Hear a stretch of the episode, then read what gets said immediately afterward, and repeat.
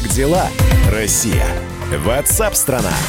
Ну и коронавирус остается темой номер один. В Индии сейчас находится порядка 10 тысяч российских граждан. Из-за коронавируса многие из них не могут покинуть страну и вернуться на родину. Одна из таких застрявших — наша соотечественница Полина Мудрова. Она до сих пор в Индии. Мы связались с ней, и Полина с нами на прямой связи. Полина, здравствуйте.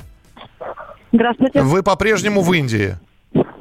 Да, все верно. Каковы перспективы возвращения? Просто мы прочитали то, что вы написали, что достаточно большое количество людей ожидают сейчас вылета. Как-нибудь дело с мертвой точки сдвинулось или нет? Ну да, начиная со вчерашнего дня появилась некоторая надежда. Мы находимся в контакте с посольством России в Индии. Они работают буквально круглосуточно. Сейчас собирают списки граждан, которые находятся в Индии, формируют эти списки. Есть сообщение, что возможен будет борт, правительственный борт МЧС, но пока это лишь такая информация непроверенная. То есть нас просят ждать, просто информация от посольства. Полина, это вы говорите о том, как действуют наши власти. А индийские власти что-нибудь сделали? Ну, я не знаю, предоставили жилье, еду, ну, хоть какая-то помощь от них? Нет, но тут скорее наоборот. Индийские, возможно, я чего-то не в курсе какой-то ситуации.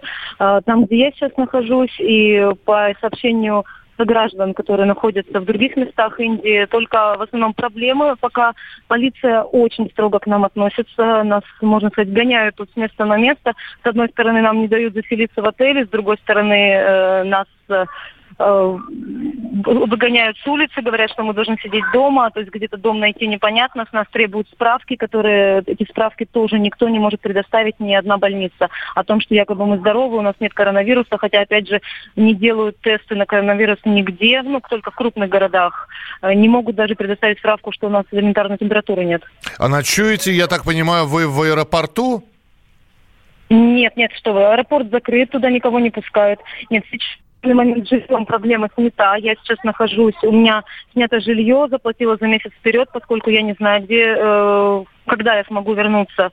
Но были огромные сложности получить жилье, поскольку всех русских выселили из отелей, и мы все пытались устроиться в один-единственный отель, который был построен русскими.